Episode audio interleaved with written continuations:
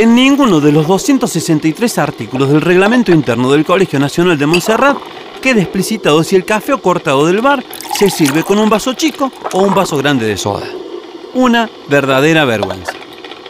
Igual esos detalles no podrán con nosotros y ahora vamos a explicarle cómo hacer para llegar a la esquina de Duarte Quirós y Obispo Trejo, donde sigue nuestro recorrido.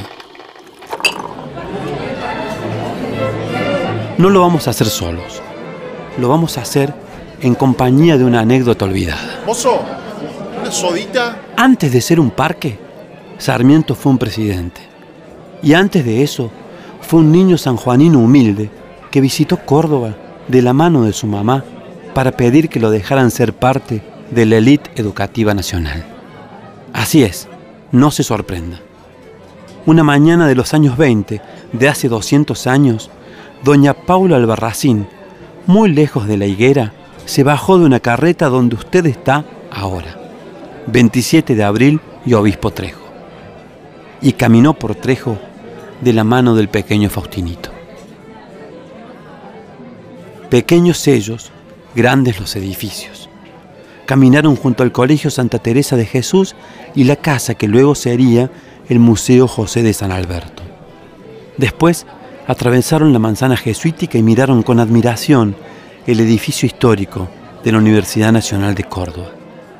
Finalmente, se detuvieron en la puerta del Colegio Montserrat, donde al gran Sarmiento le negaron el ingreso igual que lo habían hecho en el Colegio de Ciencias Morales de Buenos Aires.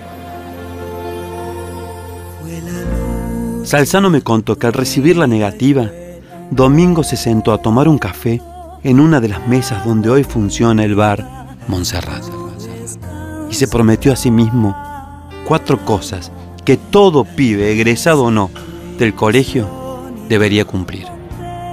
A saber, uno, el amor no se negocia se siente y se vive, no importa lo que digan.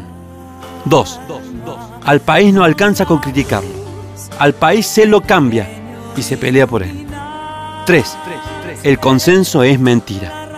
Cuatro, voy a aprender latín y voy a ser mejor que estos que no me dejan ser uno de ellos. Quinto, el café siempre va acompañado con un vaso grande de soda. A mí me gusta pensar que en esa esquina el pequeño Faustino decidió que iba a inventar otra escuela, donde no fuera imposible ingresar, que iba a inventar el guardapolvo blanco para que no se noten las diferencias sociales y que no le importaban lo que hicieran las élites de plata, porque la única élite que le interesaba integrar era la del conocimiento.